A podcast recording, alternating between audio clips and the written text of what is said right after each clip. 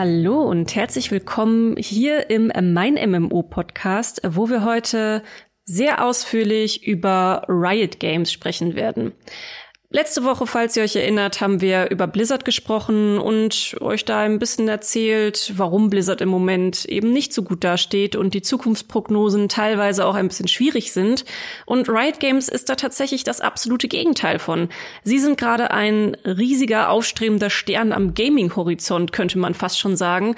Und warum wir heute darüber reden, es gibt zwei aktuelle Anlässe. Wenn ihr hinterm Mond lebt, dann habt ihr vielleicht nicht von Arcane gehört. Wenn ihr auf diesem Planeten lebt, dann ist euch Arcane bestimmt irgendwo begegnet, sei es auf Twitch, sei es auf den Netflix-Empfehlungen, sei es über zahlreiche Kolumnen, äh, die diese Serie über den grünen Klee gelobt haben. Ich selbst habe auch darüber geschrieben und gesagt, Mensch, das ist die beste Videospielverfilmung aller Zeiten und da geben mir andere auch absolut recht.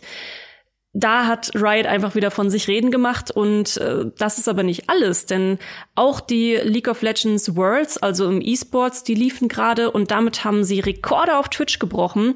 Riot ist gerade so ein bisschen omnipräsent, fällt aber manchmal noch unter den Radar, wenn man spricht von großen Studios und großen ja, Gaming-Größen da draußen, da taucht Riot selten auf. Deswegen möchten wir jetzt aber mal zusammen hier darüber sprechen, was Riot eigentlich aktuell so gut macht und warum ihr Riot definitiv auf dem Schirm haben solltet. Und mit dabei habe ich den lieben Schumann. Grüße euch. Der heute noch eine Analyse dazu geschrieben hat, die ich bisher noch gar nicht gelesen habe. Deswegen bin ich selber schon sehr gespannt, was du gleich überhaupt im Podcast erzählst. Und den lieben Alex. Hallöchen. Und Alex haben wir ja schon öfter mal hier gehabt, auch als MMORPG-Experte für New World. Aber was vielleicht äh, euch deswegen, liebe Zuhörer und Zuhörerinnen, nicht so bekannt ist, ist, dass Alex auch im Prinzip so ein gewisser Riot-Junkie ist. Also auch äh, die Spiele, da hat er gesuchtet ohne Ende und suchtet auch einige heute noch und war auch ein bisschen traurig, dass ich ihm die Arcane-Preview weggenommen habe. Hat's aber im Nachgang auch geguckt, die Serie, und werden wir noch genauer drüber reden. Und bevor wir tiefer einsteigen, möchte ich einmal eine kleine Reise in die Vergangenheit mit euch machen. Denn zwanzig neunzehn, das war noch die Zeit vor Corona, sie fühlt sich ein bisschen wie eine Ewigkeit an, aber damals hat Riot sein zehnjähriges Jubiläum gefeiert. Und das war auch so der Punkt, wo die ersten gemerkt haben, oh, Moment mal, dieses Studio, das hinter League of Legends steht, ist anscheinend mittlerweile mehr. Denn sie hatten eine riesige Ankündigungswut an neuen Spielen. Und einige davon haben sie mittlerweile auch umgesetzt. Das ist einmal Legends of Runeterra, im Prinzip ein Kartenspiel wie Magic the Gathering, kam zwanzig zwanzig. Teamfight Tactics, ja, ein ein taktisches Spiel, von dem Alex bestimmt auch noch mal mehr gleich erzählen wird, weil er das sehr viel gespielt hat und noch tut, kam zwanzig neunzehn, sehr kurz nach der Ankündigung. League of Legends Wild Rift, ein LOL-Mobile-Game, kam auch zwanzig zwanzig. Arcane ist Sonntag am siebten November released. Das ist eben diese große Serie jetzt um League of Legends. Und Project L hatten sie damals angekündigt. Mittlerweile wissen wir, das ist Valorant, ein taktischer Teamshooter. Auch sehr durch die Decke gegangen, hat äh, C S G O dann auch teilweise überholt und steht, glaube ich, auch noch vor C S G O. Bin ich mir tatsächlich gerade nicht so sicher. Vielleicht wisst ihr das gleich besser. Es gibt aber immer noch Ankündigungen. Ihr merkt, wie viel es eigentlich ist. Es gibt noch Ankündigungen, die offen sind. Das sind Project L. Das ist irgendein Fighting-Game, wo wir nicht genau wissen, was dahinter steckt. Ein League of Legends E-Sport-Manager und Project F. Und da könnte ein MMORPG hinterstecken. Die Gerüchte sind sehr groß. Ihr merkt, Riot hat da gerade viel. Deswegen möchte ich, bevor wir tiefer auch auf die einzelnen Themen eingehen, euch einfach mal so ganz offen fragen, Alex und Schumann, was macht jetzt, ohne vielleicht jetzt zu sehr in die Tiefe zu gehen, Riot gerade besser als andere? Vielleicht möchtest du anfangen, Alex. Also aus meiner Perspektive ist es Liebe, ja, also so ein bisschen äh, Detailverliebtheit. Ich merke das sehr, sehr stark, äh, wenn ich Legends of Runeterra spiele, das Kartenspiel. Ähm, das hat halt einfach irgendwie eine Seele, erzählt nochmal Nebengeschichten, die es halt so in, in LOL und auch in den äh, Storys drumherum nie gegeben hat. Die Animationen sind großartig.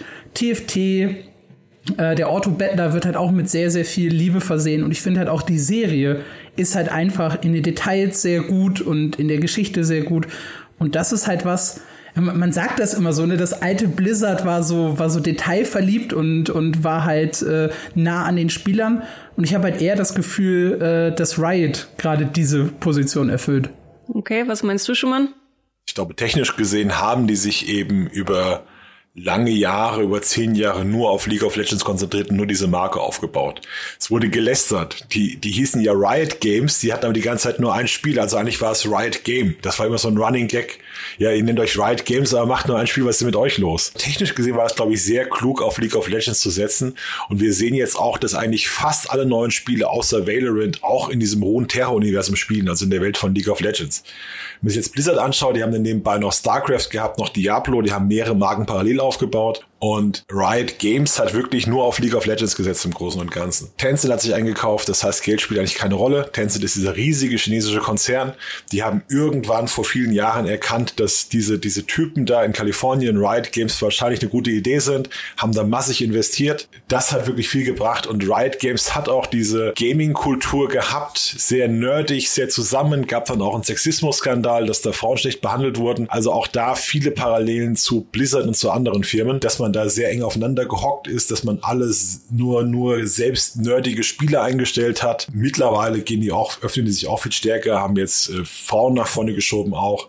Aber das ist schon, also man merkt, dass diese Szene über Jahr, Jahrzehnte gewachsen ist, dass die LoL-Community unglaublich nah dran ist an den, an den Entwicklern und die Entwickler an ihnen und dass man eigentlich genau dieses Gefühl hat, was ist gerade das Wichtigste, was müssen wir gerade ändern, wie präsentieren wir das? Und das ist, glaube ich, was, was wir auch sehen. Das ist, Blizzard ist bekannt für seine Cinematics, dass sie immer diese Spiele wunderbar darstellen und präsentieren. Und Riot Games ist im E-Sport sicher fünf bis zehn Jahre vor allen anderen.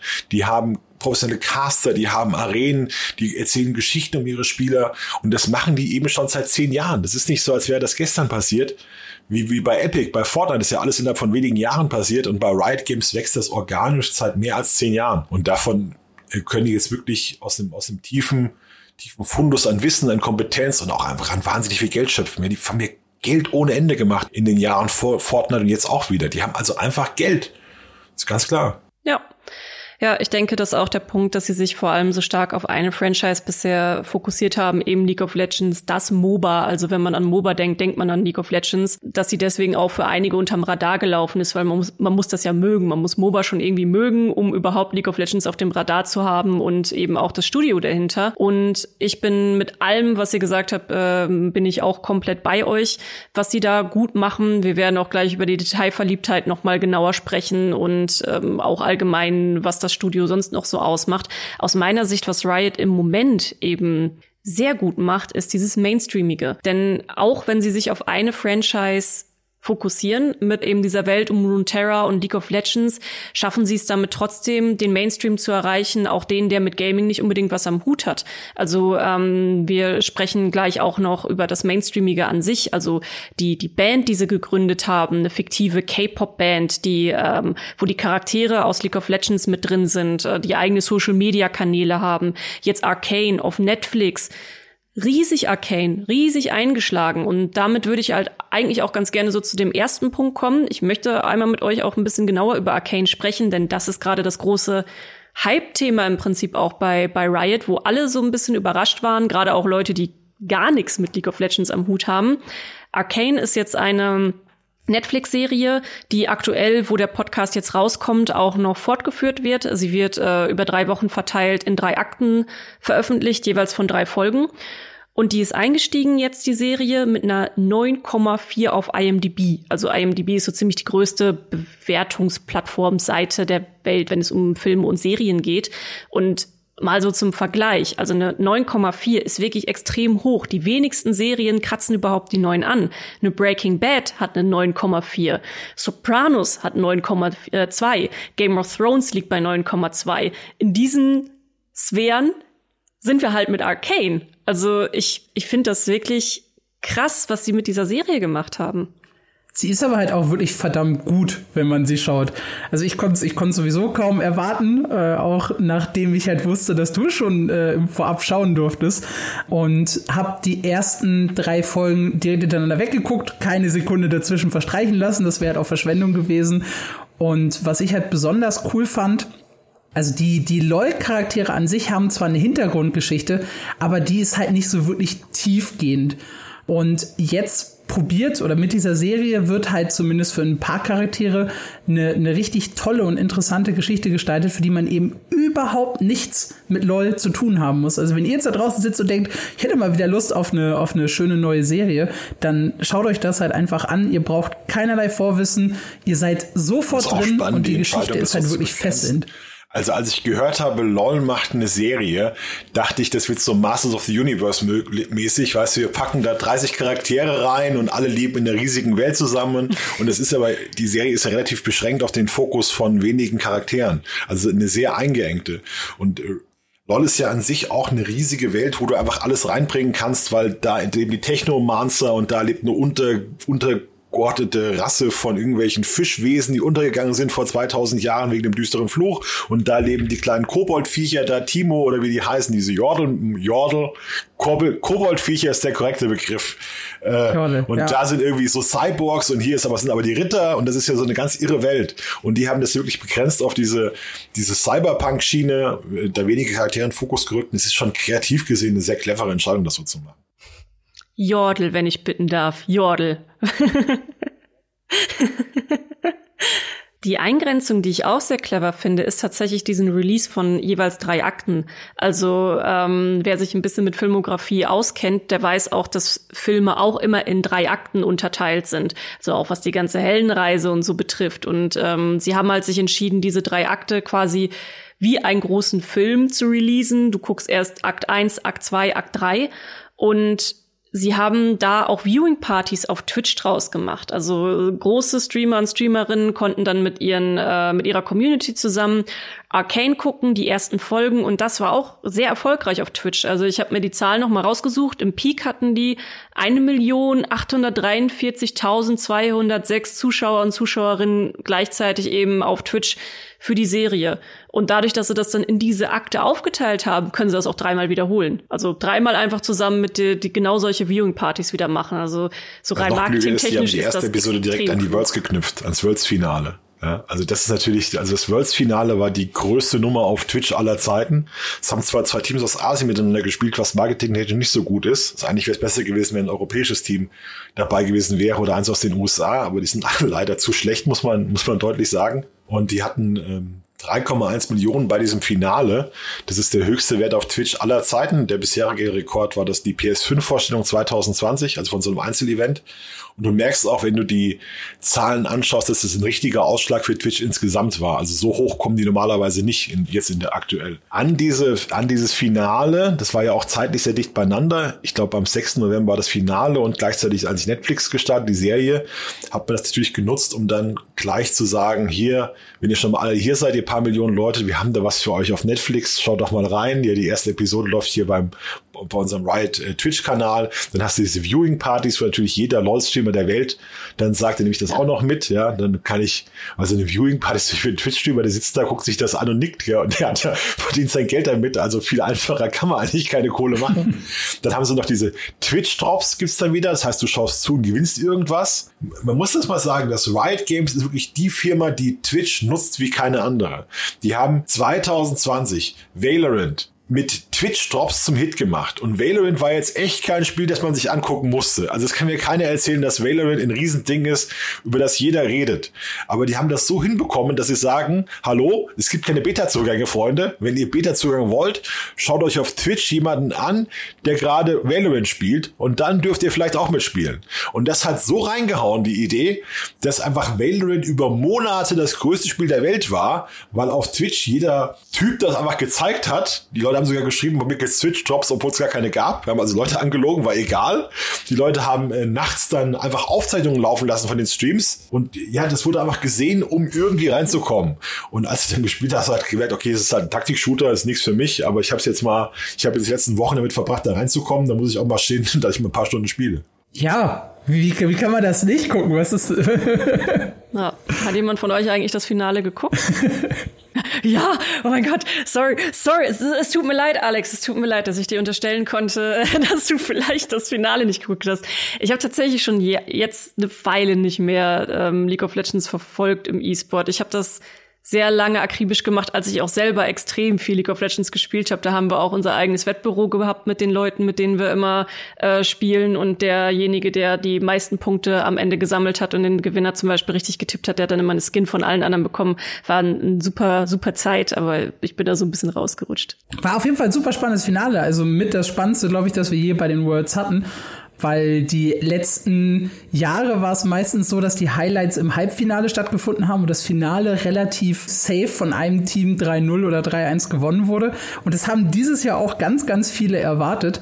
Und es gab dann halt doch äh, so ein bisschen die Überraschung hinten raus.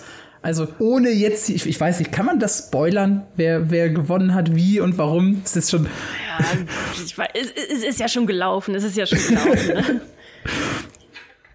Es war, auf jeden Fall, es war auf jeden Fall super spannend. Alle haben auf die Koreaner gesetzt, geworden sind es die Chinesen. Äh, die, ja. meisten, die meisten werden das eh nicht verstehen, weil ich kann man jetzt jetzt Dance, das von daher werden die meistens gar nicht verfolgt haben. Mit zwei Koreanern im Team, muss man dazu sagen. Mit zwei Koreanern im Team, ja. LOL macht jedes Jahr ein Tippspiel, das heißt Pick'em. Da kannst du vor der W M sagen, wer welches Spiel gewinnt. Also ganz genau, du sagst dann in der Vorrunde gewinnt Team eins und gegen Team zwei und Team zwei gegen Team drei und Team drei gegen Team eins und so weiter. Also kannst du ganz genau machen. Und das zieht sich dann bis ins Finale durch.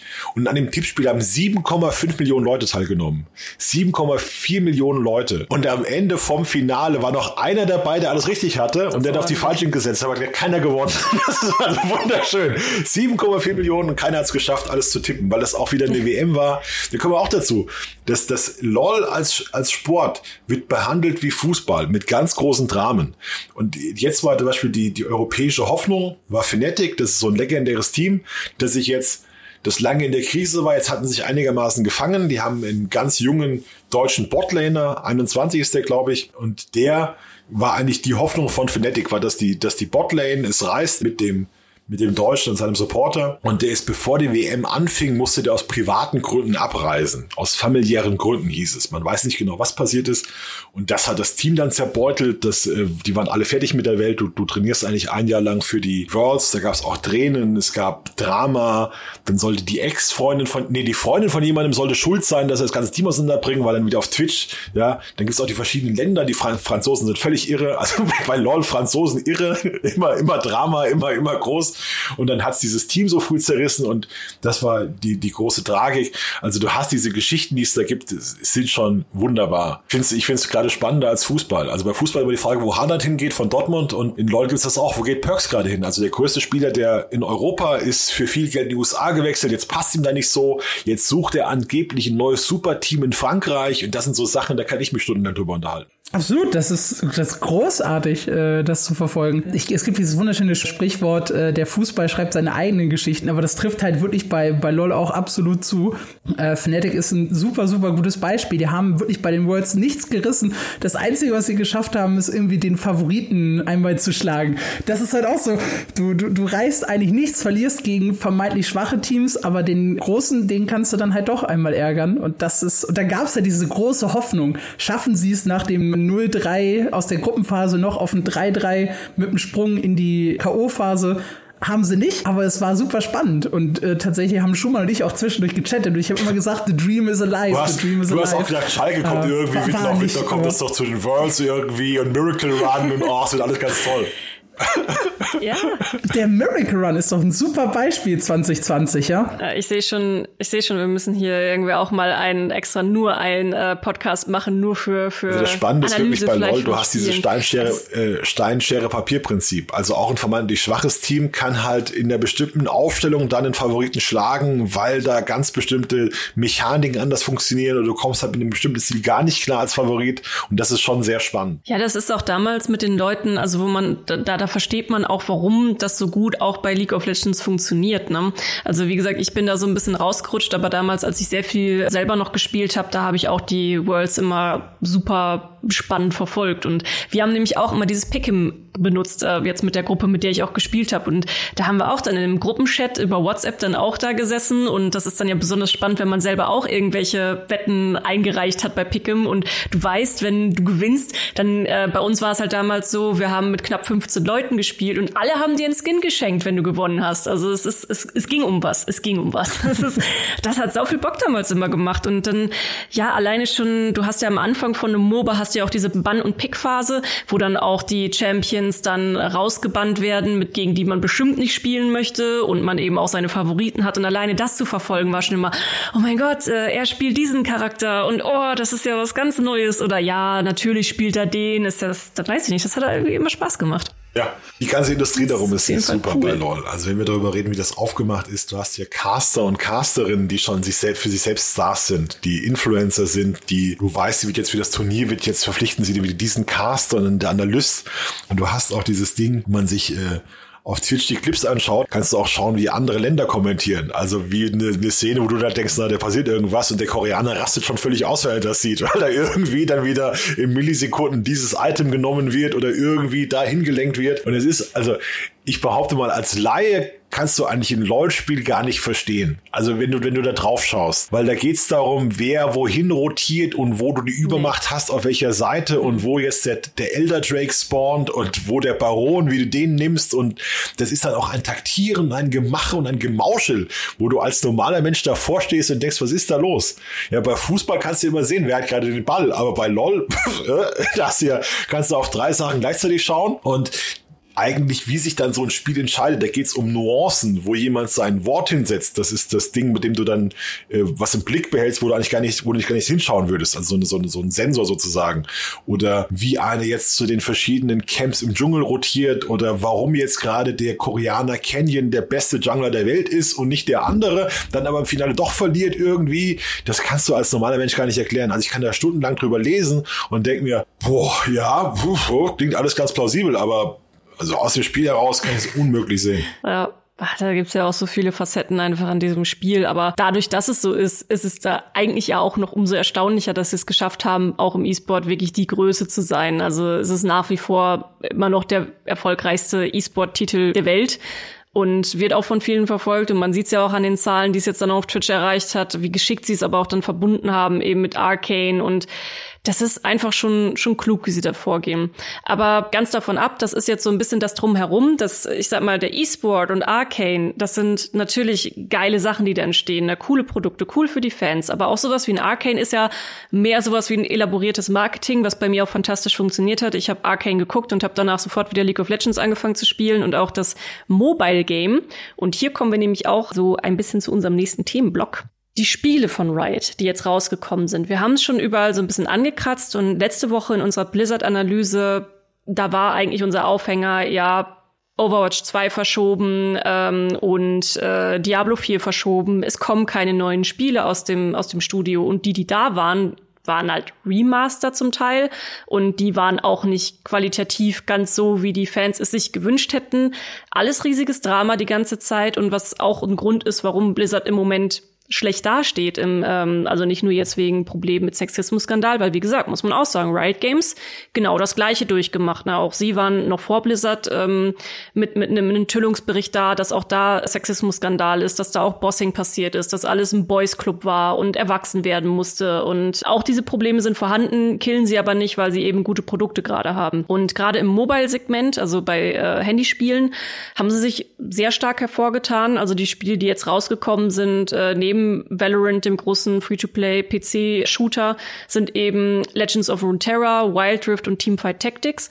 Ich habe mir jetzt nochmal die Umsatzzahlen von zwanzig zwanzig rausgesucht, die von SuperData auch gegeben wurden. Sie haben insgesamt hundert Millionen Dollar zwanzig zwanzig nur mit diesen Mobile Games umgesetzt und sechzig Prozent davon waren dann auch bei Wild Rift, also der Mobile-Umsetzung von League of Legends.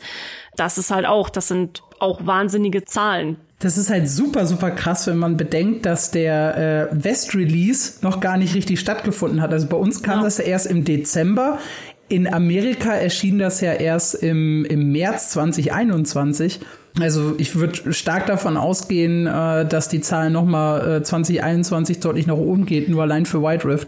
Ja, Wild Rift hatte fünfundsechzig Millionen davon ausgemacht und der Rest war dann verteilt über Teamfight Tactics, hat dann, kam dann auf den zweiten Platz mit sechsundzwanzig Millionen und Legends of Runeterra, das Kartenspiel, bei sechzehn Millionen. Aber das ist, glaube ich, auch so mit am meisten am, am Straucheln von, von den Spielerzahlen her oder auch vom Interesse her. Auch wenn sie alle drei gut bewertet sind, das muss man auch mal an dieser Stelle sagen, weil wir haben letzte Woche bei Blizzard eben darüber gesprochen, dass die Qualität teilweise im Moment hinkt, wofür sie früher bekannt waren. Aber Legends of Runeterra, Wild Rift, Teamfight Tactics, ich habe noch mal in die, in die Play Stores geguckt, in den App Store.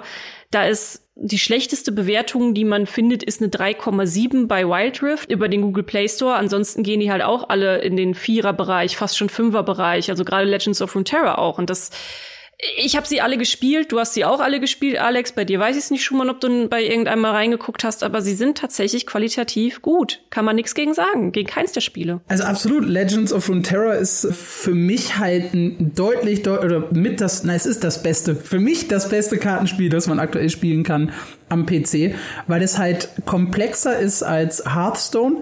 Nicht so komplex wie Magic. Plus das äh, absolut fairste Monetarisierungssystem. Also während ich halt an bei anderen Spielen Kartenpacks kaufen muss und halt irgendwie Glück haben muss, kriege ich die richtige Karte, kriege ich das, was ich will, kaufe ich da halt direkt die Karte. Die legendären sind dann entsprechend ein bisschen teurer, aber ich brauche halt auch nur meistens von einem neuen Set irgendwie vier, fünf spezifische Karten und dann ist halt auch gut. Und ich weiß halt, wofür ich mein Geld ausgegeben habe. Und habe im Endeffekt auch immer die Chance, mir die Ingame zu erspielen, wie überall sonst auch. Aber das ist halt alleine schon ein, ein riesen Pluspunkt. Und eigentlich ist es ein bisschen schade, dass das Legends of Runeterra so unter dem äh, Radar läuft, weil spielerisch ist das, finde ich, top. Ja, hat auch von allen drei Mobile Games die beste, hat die beste Bewertung mit vier Komma sechs im Google Play Store und vier Komma acht im App Store, also fast eine fünf, ne? Also von fünf. Ich glaube, die Zahlen lassen vor allem Blizzard halt schlecht dastehen. Weil nehmen wir mal Teamfight Tactics raus. Also Teamfight Tactics ist ein Klon eines Trends, eines eines Minispiels, das mal rauskam, Autobattler. Das war vor zwanzig neunzehn oder zwanzig neunzehn muss das gewesen sein. Alex? Ja. Januar. Und ja, dann haben sich ja, darauf da die, die, die Firmen, ja, die flexibel waren und die was können, die haben das sofort nachgemacht, weil es war ein recht einfaches Prinzip. Es hieß, glaube ich, Auto-Chess oder so war der Name. Und das ist eigentlich ein Ding, ein Strategiespiel, ein Strategiekonzept, was man relativ einfach nachmachen kann. Ich behaupte mal, wenn Blizzard funktional wäre, hätte die das auch nachgemacht. Blizzard? Naja, so, ein, so ähnlich. Mit zwei Jahren Verspätung. Ja. Aber so, so ja, genau klar, war das nicht. Das war so ein bisschen in die Richtung das ungefähr. Sie haben es mal selber auf Autobattler getauft. Halt, also. Ja, auf jeden Fall war halt äh, LoL wirklich mit, als erstes draußen zusammen mit Dota. Dota Underlords gab es und LoL. An, und LoL. Da siehst du auch, dass bei LoL ist das dann so groß, die können das über einen Launcher bringen zusammen mit Riot Games. Das war dann ein Untermodus von LoL und da hast du sofort ein riesiges Interesse dran. Und das ist schon dieser Vorteil von Synergieeffekten, die wir die ganze Zeit sehen. Also Riot Games hat mit LoL diesen wirklichen Dauerbringer, wo ständig Leute draufgehen und das benutzen sie jetzt, um konsequent um ihre anderen Produkte zu pushen und anzuschieben. Das heißt, wenn die eine Netflix-Serie machen, haben die sofort zwei Millionen Zuschauer über LoL da drauf. Ja, und dann hast du natürlich bei Netflix, bis du dann sofort mit zwei Millionen einsteigst, dann tauchst du da auch ständig auf bei Beliebteste in Deutschland und das musst du auch sehen und so weiter. Also diese Anschubfinanzierung, dieser Anschub, die, den sie haben, mhm. die ist unheimlich stark. Das heißt, du hast eigentlich gegenüber allen anderen einen unfairen Wettbewerbsvorteil, wenn man so will. Und das ist in der Firmensprache, nennt man das Burggraben-Mode. Das ist ein unglaublicher Vorteil, weil den niemand so leicht auffüllen kann. Du kannst als Unternehmer nicht sagen, ich habe jetzt auch zwei Millionen Zuschauer, weil ich habe hier auch dieses Spiel, das seit zehn Jahren läuft. Wer, wer kann das denn sagen? Also wer, wer hat denn so einen Zugriff? Das machen sie bei T F T auch sehr, sehr geschickt. Wann immer irgendwie ein neues Set rauskommt, machen sie halt so ein, so ein, so ein Tournament mit bekannten Livestreamern einfach, die gar nicht so tief in, in T F T drin sind, aber die dann halt einmal das neue Set präsentieren und da hast du halt automatisch die Aufmerksamkeit von eben den ganzen äh, LoL-Spielern dann wieder drauf gelenkt. Und das mit dem Launcher, was du gerade erwähnt hast, das ist wirklich super wichtig. Ich hatte ja dann, wie gesagt, nach Arcane, äh, bravo äh, Riot, ihr habt's geschafft, ihr habt mich gepackt, die Nadel sitzt wieder, ähm, habe ich auf jeden Fall dann natürlich den äh, League of Legends dann geupdatet, hab reingeguckt und der Launcher, der ist ja, wenn du so willst, auch eine reine Werbeplattform. Also du guckst auf den Launcher und hast da deinen Newsfeed, du hast da äh, die Erneuerung von Teamfight Tactics werden dir angeteased, du kannst ja auch Teamfight Tactics direkt über den Launcher Launcher dann starten. Und auch Arcane, also die Serie, war da auch groß angeteast. Und dann auch wieder natürlich diese Synergie mit den Skins. Ne? Also man muss ja auch sagen, sie sind sehr fair. Du kannst alle ihre Spiele wirklich komplett kostenlos spielen und dafür sind die Skins eben entsprechend hochpreisig. Ne? Also es gibt auch günstigere Skins von, keine Ahnung, fünf Euro oder so, auch immer mal Angebote, aber hast, kannst auch fünfundzwanzig Euro in Skin investieren, was ich auch gemacht habe unter anderem. Ich habe aber auch so viel mitgespielt, ich würde mich auch irgendwie schlecht fühlen, wenn ich da nicht ab und an mal ein bisschen, bisschen Geld reinpacken würde. Ähm, aber ja, du hast dann zu Arcane, gibt's dann auch wieder ein Skin-Paket, ne? Und das, das befruchtet sich die ganze Zeit gegenseitig. Und die Parallelen das ist wirklich, sieht es alle, das macht Blizzard gemacht. auch. Ja, Blizzard hat auch das Battle Punkt net, das ist auch jedes Spiel, was du hast, wird da gespielt und du kannst dann in dem einen Spiel kannst du was kaufen und hast dann noch einen Bonus im nächsten Spiel und so weiter. Und der Warcraft-Kinofilm äh, war ja auch noch mal da und sollte das alles anschieben. Wir reden hier von Liebe und von Herz. Und in Wirklichkeit ist es natürlich knallhartes Marketing. Also es sind ja alles Mechanismen, die ineinander greifen, die nicht durch Zufall sind, sondern das ist alles schon genau kalkuliert und ausgedacht. Man muss aber sagen, bei Riot Games funktioniert das gerade, weil die Spiele insgesamt besser und lebendiger wirken. Und bei Blizzard hast du dieses Gefühl, wir haben gerade nichts, kauft euch noch mal das Alte oder wir machen jetzt noch mal was, einen neuen Modus, der Geld bringen soll. Wir machen nochmal, wie viel Remastered ja. hatten sie jetzt? Drei oder so? Machen drei Remastered und oh, WoW Classic. Äh, Warcraft drei Reforged, Diablo zwei und WoW also Classic. Genau, diese, stimmt. Diese, diese das kann man ja auch im erweiterten Sinne als Remastered noch zählen. Ja. Was haben wir noch alles da drin? Ja, ja. Mit den Wikingern und so Lost Vikings. Oh ja. Aber ich finde halt, Bei, bei Blizzard ist das, finde ich, immer so ein bisschen mehr äh, in die Fresse äh, Cross-Marketing. Weil ich so, kauf jetzt sechs Monate und du kriegst halt zwei äh, für, für WoW und du kriegst halt zwei Dinge für Hearthstone. Und bei äh, bei LoL finde ich, oder bei Riot ist das halt immer so, so ein bisschen unterschwellig. Guck mal hier, wir machen halt diese diese coole Serie und passend zu der Serie gibt's den Skin. Den brauchst du nicht, aber du kannst ja. Und wenn wir ehrlich sind, ist der Skin auch richtig cool. Und der ist so schick, ne? Und das ist halt, so schick. Das es ist halt nicht so in die Fresse, finde ich, weil das ist halt. Das glaube ich also, auch, wenn, wenn du dieses K D A so, so fühlt sich das halt einfach an. K-Pop irgendwie ja. mit Rap gemixt haben und haben da vierhundertsechzig Millionen drauf. Das ist ja brutal. Also wirklich ein brutales Video. Das ist brutal gut. Ich glaube, das läuft jetzt seit zwei Jahren oder so. Wenn ich das sehe, ist es immer noch toll. Ja. Und ja, immer noch vor, äh, regelmäßig, dass das wächst also und wächst und wächst. Vor, vor, vor zehn Jahren waren das die WoW-Cinematics. Ja, wenn da Arthas mit dem Vater und ah und das Rauschen im Walde, das war alles so episch, hast du Gänsehaut gekriegt vom Zuschauen. Und wann hatte das denn WoW das letzte Mal, dass du da sowas hattest? Das ist tatsächlich alles ein bisschen her. zwanzig sechzehn war Overwatch das letzte, dann haben sie Overwatch zwei angekündigt, dann haben sie Diablo, läuft irgendwie nicht so richtig. Und du merkst schon, dass das Riot eigentlich diese ganzen Tricks und die ganzen guten Sachen, die Blizzard vor Jahren gemacht hat, jetzt für sich adaptiert in irgendeiner Form, ähm, dann diesen ganzen E-Sport neu erfunden hat in irgendeiner Form. Das gibt's hier im Westen gar nicht so. Ich weiß nicht, ob, ob StarCraft in Korea so groß war, kriegt man hier gar nicht mit. Aber du hast eigentlich, C S G O ist auch eher so ein, so ein LAN-Spiel, ist so ein bisschen anders und dieses Riot Games ist jetzt so so gewachsen mit dieser mit dieser Show, dieses M T V-artige, das Schnelle, das ist schon alles interessant. Da ist halt auch, also wenn, wenn du das gerade so aufzählst, äh, Dota zum Beispiel versucht das ja auch und die haben halt so ein bisschen eher den Weg gewählt, wir stecken da riesige Summen rein, weil das klingt ja teilweise spektakulär, wenn du irgendwie hörst, zweihundertfünfzig Millionen Dollar Preisgeld, während halt äh, ja, Riot Games so ein bisschen den organischeren Weg gegangen ist und gesagt hat, wir machen hier einzelne Ligen und jede Region äh, funktioniert für sich und dann stockt das halt hoch und ihr habt halt eher so einen konstanten Verdienst und eben nicht diese riesigen Preisgelder. Das ist ein ganz unterschiedlicher Weg, aber der von Riot scheint halt da wirklich auch besser zu funktionieren. Ja. Bevor wir jetzt vielleicht einfach auch nur Riot ganz doll über den äh, grünen Klee loben, kann man aber auch sagen, dass sie einen großen Fehler gemacht haben und in unserem Vorgespräch, Schumann, ähm, hast du gesagt, das, das möchtest du unbedingt noch unterbringen. Ähm, ja. Da müssen wir einmal Tencent über Arena of Valor ja sprechen. Der große chinesische Konzern. Der ist aber überhaupt nicht so, wie wir uns das vorstellen. Wenn wir, wenn wir hören, großer chinesischer Konzern, denken wir an Daumenschrauben, an ich mache dir ein Angebot, das du nicht ablehnen kannst, an äh, Peking möchte übrigens, dass du jetzt das und das machst. Und Tencent ist tatsächlich eher so eine Firma, die gut laufende Firmen kauft und in Ruhe lässt. Also die mischen sich eigentlich sehr wenig ein. Also nach allem, was man hört, die kaufen ja Path of Exile, die haben äh, Epic Games, als sie eingekauft haben, sich überall eingekauft und es ist eigentlich nie was Schlimmes passiert. Die hatten aber einen Wunsch an Riot Games.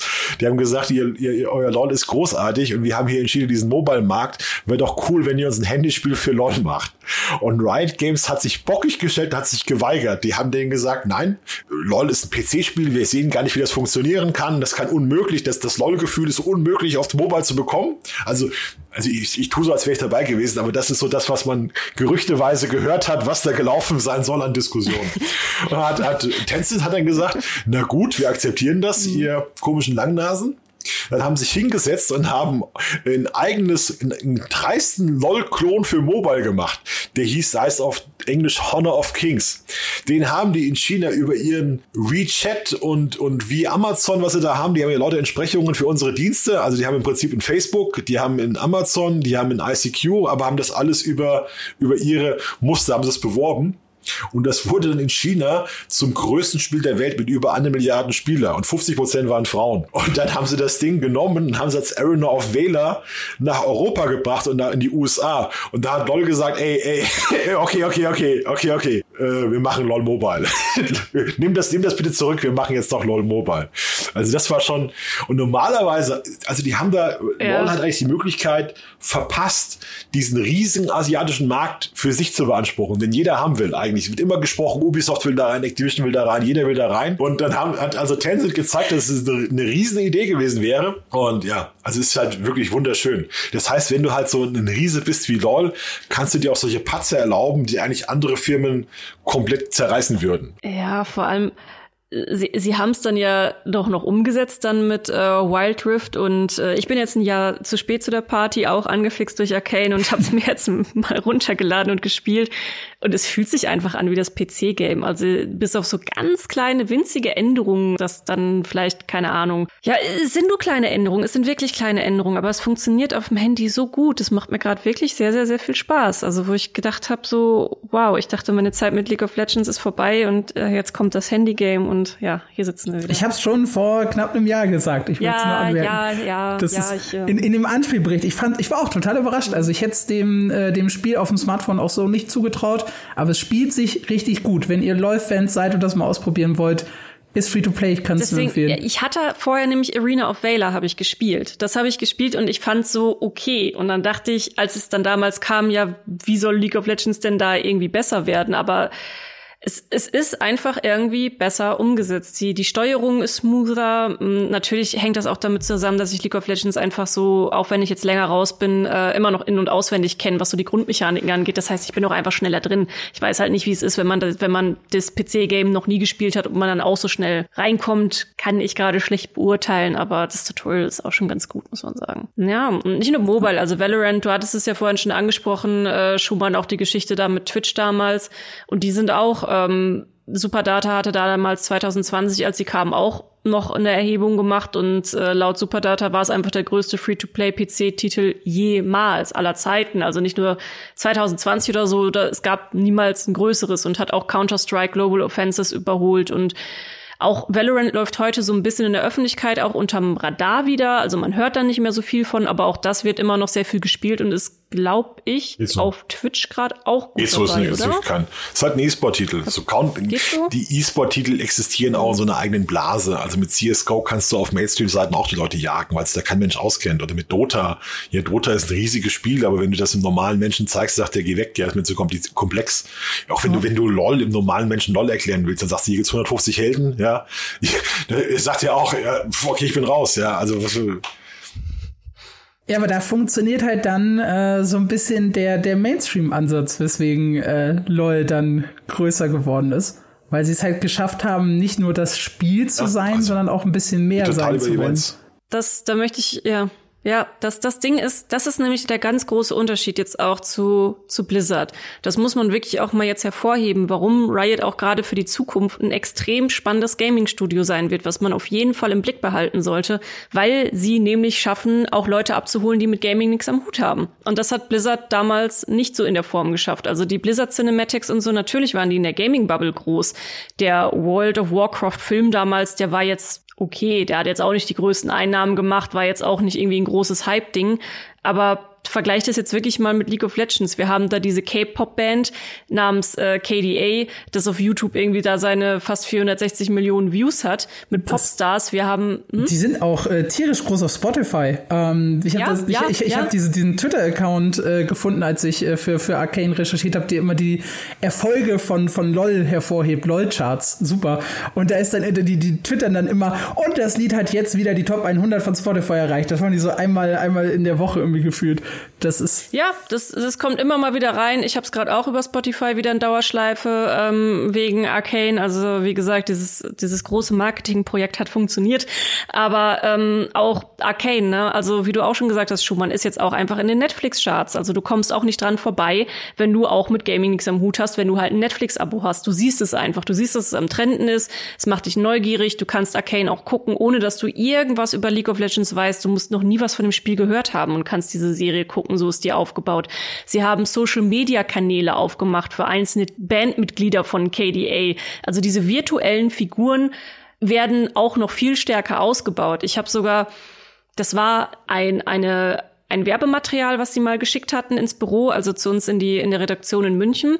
Da haben sie zu K D A quasi so eine kleine, ein ganz kleines, ähm, ja, wie nennt man das, so Bravo-artig, ein Magazin fertig gemacht, wo dann K D A oben äh, auf dem auf dem Coverbild war und es gab dann Hintergrundgeschichten zu den einzelnen Bandmitgliedern. Natürlich gibt's die Skins von K D A auch im Spiel zu kaufen, ne? Das gehört natürlich auch mit dazu. Und dann habe ich da so durchgeblättert und ähm, dann hatte ich so diesen dieses dieses Bild im Kopf, so ja klar, warum nicht? Warum soll ich nicht äh, irgendwie im im Supermarkt sein? Da sind dann irgendwie die Zeitschriften. Ich bin ein vierzehnjähriges Mädchen, sehe die Bravo, sehe irgendwie da ein cooles buntes Magazin mit K D A. Ja, warum soll ich das als als junges Mädchen nicht kaufen, weil es irgendwie interessant aussieht. Die machen also ja auch also wirklich so virtuelle Pressekonferenzen mit, mit K D A. Ich durfte ja auch mal an so einem, an so einem Event ja. teilnehmen. Ähm, das, das ist total ja. verrückt. Dann, dann steht da ein Mensch und repräsentiert dann so ein bisschen die, die Person und beantwortet quasi so, so grob deine, deine Fragen, die du als, als Reporter hast. Ähm, das, das hätte ich auch nie gedacht, dass ich mal irgendwo sitzen würde und Fragen an eine virtuelle Person stelle zu einem Musikvideo. Das Spiel kam ja zweitausendelf raus und da haben es einige entdeckt, die damals eigentlich schon zu alt für eine Karriere waren. Das heißt, wenn du mit fünfundzwanzig, sechsundzwanzig LOL gespielt hast, hast du hier gemerkt, ich bin wahrscheinlich zwei Jahre zu alt, also für einen Profi. zweitausend, zweitausendelf war die erste, ja, zweitausendelf war die erste W M. Auf jeden Fall hat sich langsam mit Profis sehen, hat sich ja, zweitausendelf ja. geformt. Und da war dann, für viele war die Frage, kann ich nochmal LOL-Profi werden? Und die Leute, die halt älter waren mit fünfundzwanzig, sechsundzwanzig. Die haben vielleicht noch ein, zwei Jahre gespielt. Zum Beispiel der, der Chef von T S M oder auch der Chef von G zwei heute. Die haben alle die ersten Jahre gespielt. Und die haben sich dann schon mit Ende zwanzig oder mit Mitte, Ende zwanzig haben die sich zurückgezogen und haben gemerkt, dass da richtig Geld zu machen ist und haben Teams gegründet. Und die haben jetzt, sind tatsächlich ganz viele verschiedene Personen weltweit, die äh, Teams aufgebaut haben, die über die Jahre mit LOL zum Millionär geworden sind und die ein unheimliches Bestreben daran haben, dass LOL immer größer wird. Das heißt, du hast überall Leute, die im Prinzip kostenlos für dich daran arbeiten, dass deine Marke größer wird. Äh, Ocelot in Spanien, der G zwei gemacht hat, der größte Team in, in Europa. Dann dieser verrückte Reginald, da T- Team Solo Mid, eigentlich eine Fanseite, die später zum E-Sport-Team wurde.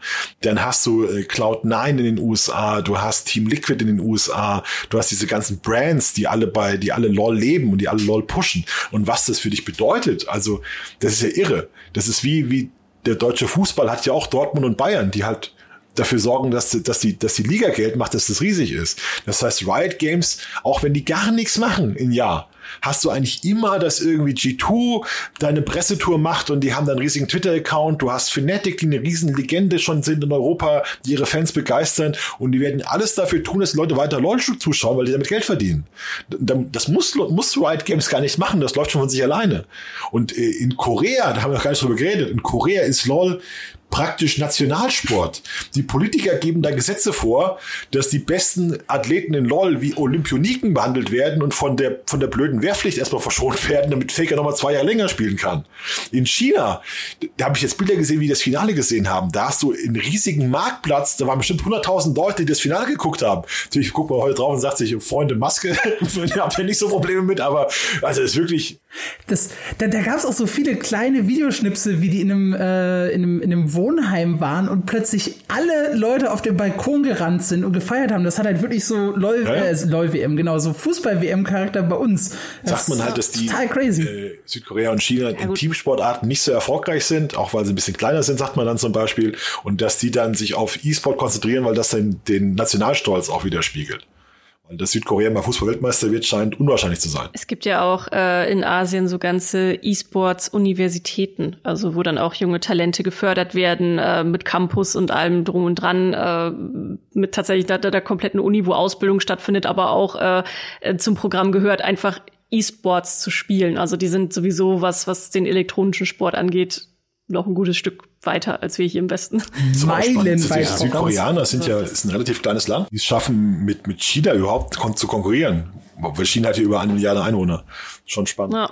Ja, da haben wir jetzt auf jeden Fall viel, viel, viel über Riot geredet und auch ähm, ja über die Spiele. Ich möchte es nochmal ganz grob zusammenfassen. Also Riot ist einfach gerade spannend, weil sie es schaffen, in den Mainstream reinzukommen, wie aktuell kein anderes Gaming-Studio. Ich weiß nicht, ob jemand anderes das anfechten wollen würde, aber mir fällt da tatsächlich einfach keins ein, so in der Form, wie Riot ist jetzt aktuell in den letzten, vor allem in den allerletzten Jahren so durchgezogen hat. Gerade in den letzten drei Jahren, auch seit dieser Jubiläumsfeier, sind sie wirklich, was diese Sachen angeht, extrem explodiert. Und die Spiele sind qualitativ hochwertig. Und ja, es ist natürlich auch viel Marketing mit dabei. Aber sie sind auch mit Leidenschaft produziert, sonst wären es nicht so gute Produktionen. Also man kann nicht sowas wie ein Arcane machen oder diese Spiele, wenn da nicht Leute hinterstehen, die da wirklich auch ihr Herzblut reinstecken. Das, das funktioniert aus meiner Sicht nicht. Ähm, deswegen würde ich ganz gerne mit euch jetzt einmal so zum zum Fazit kommen. So, was was traut ihr Riot jetzt noch in, in Zukunft zu? Wird das so wird das so weitergehen? Werden wir sie noch viel stärker im Fokus haben? Was was wird da so in den nächsten Jahren passieren? Ich glaube, super super spannend und interessant wird das MMORPG, nicht nur aus meiner persönlichen Sicht, sondern halt tatsächlich, weil ganz ganz viele Leute gesagt haben, so Riot Games ist die letzte Firma, der ich ein großes äh, MMORPG zutrauen würde. Und die Welt von Runeterra gibt das halt einfach unglaublich her, wie man jetzt gerade bei der Serie sieht. Ähm, gibt's halt einfach viele Geschichten. Es gibt schon die unterschiedlichen Zonen. Schumann hatte vorhin gesagt, es könnte kaum äh, unterschiedlicher sein, was was die ganzen äh, Völker angeht und die Biome und was weiß ich nicht was. Mhm. Und ähm, das ist auf jeden Fall ein super spannender und interessanter Titel, wie sie das schlussendlich umsetzen wollen äh, und umsetzen werden. Sie haben ja auch gesagt, es wird nicht allen gefallen, was wir da machen. Das heißt, die werden auf jeden Fall ein Spiel mit Ecken und Kanten bauen und nicht irgendwas, was nur so eben äh, geglättet ist und irgendwie äh, eine große Spielerschaft glücklich machen soll.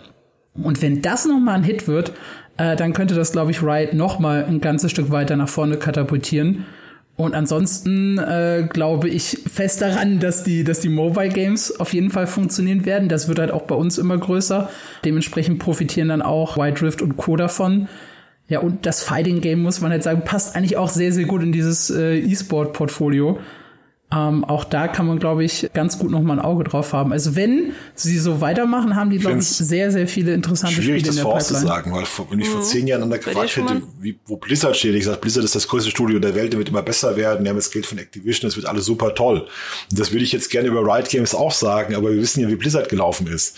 Also die müssen es halt schaffen, junge, hungrige Leute anzuziehen. Das für, für diese ganzen Gaming-Studios ist das Wichtigste, dass wenn einer ein Supertalent kommt und ist fünfundzwanzig mit der Uni fertig, zu welcher Firma geht der? Geht der zu Apple, geht der zu Google, geht der zu Blizzard, geht der zu Riot Games? Das ist unheimlich wichtig, dass du diese Leute bekommst, die Techniker, Kreativen, Storyschreiberinnen, irgend, du brauchst Talent. Das ist ganz wichtig. Und bei Blizzard, wenn man sich das anschaut, haben die aus irgendwelchen Gründen das dann ab zweitausendfünfzehn, zweitausendsechzehn vielleicht nicht mehr geschafft, diese Talente zu sich zu ziehen.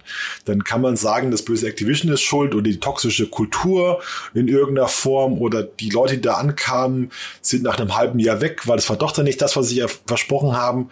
Und ich glaube, das ist unheimlich wichtig dafür, dass du die, dass diese Marke Riot Games diese Kultur behält, dass die guten Leute behalten, dass die cool sind, ja, cool, aufgeschlossen, aufgeweckt. Und ich denke, davon wird es abhängen, ob die in zehn Jahren wirklich das neue riesige Studio sind, sehe ich kaum, wie sie es vermasseln können. Also wie willst du denn LOL an die Wand fahren? Dann musstest du, also um LOL an die Wand zu fahren, müsstest du echt, ich weiß nicht, also was da kommen müsste, wenn ich da angreifen soll, wie du das verkacken willst, weil das ja auch weltweit alles ist. Das ist ja nicht nur in Europa, das ist ja sogar in Asien noch größer als hier und hier ist es schon riesig. Also wie sie das an die Wand fahren wollen, ist mir echt, ne, ist mir echt ein Rätsel. Wie gesagt, den Sexismus-Skandal, den haben sie schon durch, haben viel Geld bezahlen müssen an die Frauen, die dort gearbeitet haben, haben eine Harvard-Professorin geholt, um das um dagegen zu lenken, haben auch gesagt, das ist alles echt nicht so gut und haben sich da entschuldigt. Vielleicht hat das wirklich was bewegt. Ist halt ganz schwierig, da in die in die Innereien von so einer Firma reinzuschauen. Offensichtlich Tencent ist wohl offensichtlich, so schwer es einem fällt, das zu sagen, ein sehr guter Partner für jede Firma, die jetzt von denen aufgekauft wurde. Ja, das sieht man auf jeden Fall auch. Also wenn wir auch Gespräche mit Entwickler und Entwicklerinnen haben, dann ist natürlich immer diese Frage, wenn sie von Tencent aufgekauft wurden, das interessiert die Leute einfach da draußen, weil viele bei uns immer erstmal Panik schieben, oh Gott, was wird mit meinem Spiel passieren? Also nimmst du im Interview eigentlich auch so standardmäßig die Frage mit, äh, hey, wie sind das mit Tencent, wie läuft die Zusammenarbeit und so weiter und so fort. Und jede Person bisher, mit der ich da gesprochen habe, also von den, von denen, die im Studio aktiv sind, sagen, sie mischen sich nicht ein. Natürlich muss man jetzt ab und an mal äh, Zahlen vorlegen und äh, seine Bilanz an, an Tencent zeigen und so. Aber ansonsten interessiert sie das rein kreativ gesehen überhaupt nicht. Sie sagen, ja, ihr wisst schon, was ihr macht. Ihr habt das ja gut aufgebaut oder ihr habt ja euer Potenzial bis hierhin ganz gut genutzt. Ähm, die helfen halt tatsächlich vor allem bei solchen Sachen wie Marketing, Werbebudgets und so weiter und so fort. Und mehr passiert da anscheinend, laut den Aussagen von den Leuten, mit denen ich gesprochen habe, einfach nicht, ne? Ich habe jetzt auch noch mal geguckt bei League of Legends, die haben auch zwanzig zwanzig haben die auch eins Komma sieben Milliarden Dollar Umsatz gemacht, nur mit diesem einen Spiel. Also ich gebe dir da recht, da muss schon viel passieren, um das irgendwie gegen die Wand zu fahren. Meiner Ansicht nach ist, was sie eben so spannend auch für die Zukunft macht und auch die Ausrichtung vom Gaming allgemein ist, sie schaffen es einfach, Gaming sehr stark in den Mainstream zu bekommen. Und das wird, denke ich, auch noch mal anderen Studios zu denken geben. Also auch was diese Aktion angeht mit äh, mit K D A, da auch mit sehr guten Studios zusammenzuarbeiten. Also dieses Animationsstudio, das äh, K D A gemacht hat, das ist auch das gleiche von Arcane. Und die haben auch nur hochwertige Sachen abgeliefert, haben auch mit den Gorillas zusammengearbeitet und so. Ähm, also sich tatsächlich, was du halt auch meintest, Schumann, die richtigen Leute mit an Bord zu holen, um ihre Visionen umzusetzen.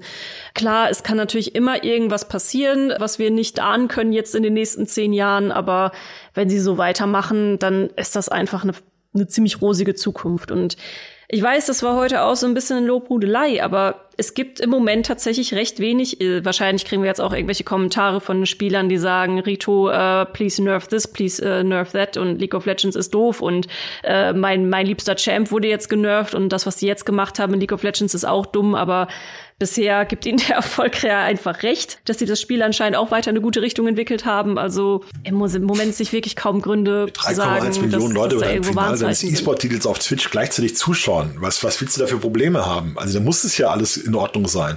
Ich sag, ja, ja. Ist, natürlich gibt's immer, gibt's immer Schwierigkeiten und es gibt immer dann der Champ, der blöd genervt ist und die, die furchtbare Entscheidung von Valorant und da haben sie wieder was gemacht und da haben sie was gemacht. Das wirst du immer haben. Aber so im Großen und Ganzen gibt ihnen der Erfolg aktuell einfach recht. Ich bin auch nicht, auch nicht alles toll. Ich fand jetzt auch Teamfight Tactics, hat mir auch ein paar, nach ein paar Wochen aufgehört, weil es mir keinen Spaß mehr gemacht hat, aber es ist ja okay. Ja. Mir ist auch, mir ist auch LOL viel zu toxisch. Also ich kann, wenn ich, wenn ich, wenn ich zwei Stunden LOL spiele, will ich danach duschen. Also es ist wirklich schlimm. Das muss man mal sagen. Ja. Das, das, das ist aber das Gute ah. am Mobile-Titel, weil da gibt's keinen Chat. Es gibt in der, in der Mobile-Version gibt's keinen Chat. Du hast nur quasi so eine Art Quick-Chat, den du ausklappen kannst, wo du dann so einfach nur drauf tippen kannst mit, äh, keine also Ahnung. Das ist toxische Emoten wahrscheinlich. Fehler so macht er gleich. Gut gespielt, gut gemacht, gut gemacht. So dreimal ineinander, so gleich so. Gesehen habe ich es noch nicht, aber ich habe jetzt auch noch nicht, also ich bin jetzt ich bin auch noch nicht ganz... Ich bin überhaupt schon schockiert, ähm, dass also du LOL spielst. Oder? Ähm, kann, kann sein, dass es später noch kommt, dann das toxische Stickerverhalten, aber ja gut, das, das kann man das kann man auch ignorieren. Besser ignorieren als, so ein, als den blöden Chat, aber den kann man mittlerweile ja auch ausblenden und sehr viel mit Pings arbeiten. Also wenn man will, kann man den auch komplett ignorieren, den Chat, mache ich auch. Ja. Bisschen Ärger gezogen. ähm, ich habe mir überlegt, was man gerade bei, bei LOL rummeckern kann. Da gab es ein bisschen Stress mit den Castern, da haben ein paar aufgehört, aber es ist jetzt auch nicht so. so. Ich stelle stell nur immer wieder fest, dass äh, sehr viele bei uns im Team League of Legends gespielt haben oder spielen. Also irgendwann müssten wir vielleicht mal das Mein M M O-Turnier machen.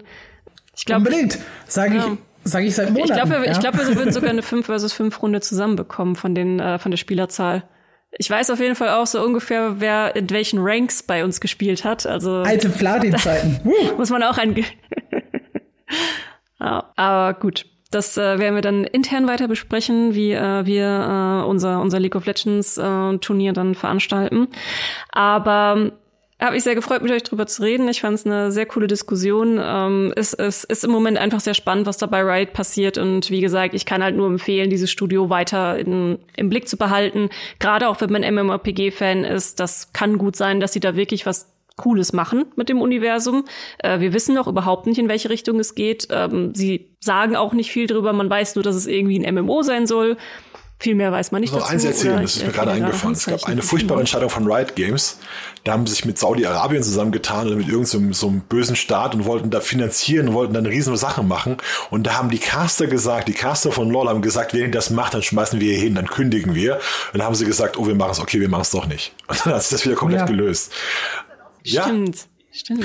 Aber das ist halt auch so ein Punkt. Also die, man hat ja, genau. eine gewisse, einen gewissen Einfluss von außen, sofern man sich halt genug zusammentut. Und das ist halt was, was ich bei anderen Spielfilmen nicht erlebe. Tagen, da das war vergessen. Das haben es furchtbar hochgekocht und dann war es sofort weg. Da hat sich der Typ, dieser Global E-Sport Chef, ja. gesagt, okay, schlechte Idee, vergesst das Ganze und dann war es auch weg. Und das muss man auch sagen, wenn dann die Community noch diesen Einfluss hat und kann so Entscheidungen korrigieren von außen, das ist schon ein gutes Zeichen. So. Ja. Also im Endeffekt dann doch wieder ein bisschen gelobt, aber egal. Äh, wie ihr seht, ähm, es hat aber gute Gründe, warum wir jetzt auch viel Positives über das Studio gesagt haben. Es macht im Moment wirklich gute Spiele. Sie sind auf einem sehr guten Weg, auch was das Anbinden vom, vom Mainstream angeht und so. Ich bin wirklich unfassbar gespannt, wie es da in den nächsten Jahren weitergeht, ob wir auch noch mehr Serien bekommen, vielleicht auch noch mal aus anderen Gebieten oder ob sie die Story weiterspinnen werden. Man weiß ja nicht, wie es dann nach der neunten Folge ist, zu diesem Zeitpunkt, wo wir aufnehmen.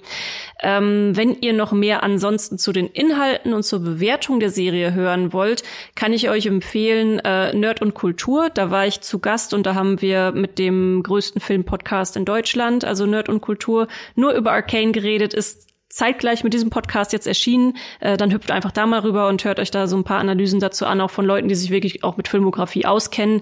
Ich bin da nur für den, für den Gaming-Aspekt drin gewesen, aber die beiden Jungs, die den Podcast machen, wissen auch filmisch sehr Bescheid, warum das eine gute Serie ist, nicht nur aus Gamer-Sicht.